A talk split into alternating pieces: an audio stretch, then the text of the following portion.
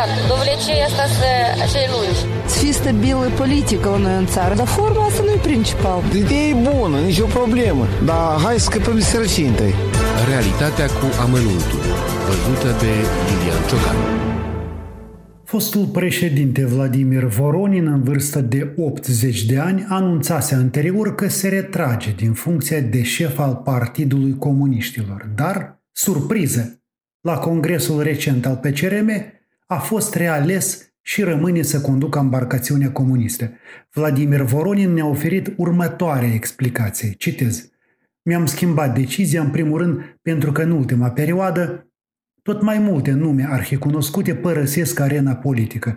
Vorbesc de Filip, Candu, Chertoacă și ultima picătură a fost plecarea lui Dodon. Vă spun sincer că nu am vrut să fiu următorul din această echipă. Am încheiat citatul.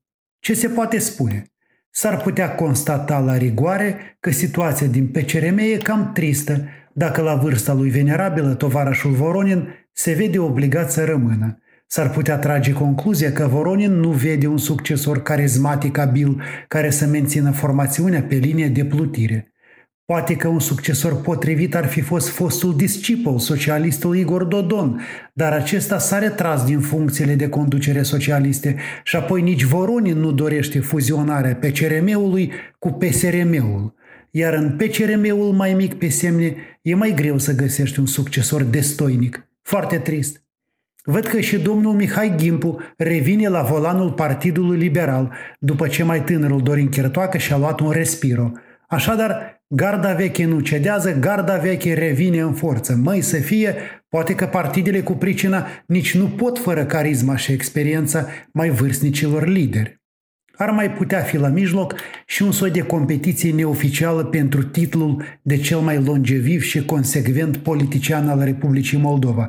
E o ipostază pe care mulți și-o doresc și o consideră onorabilă.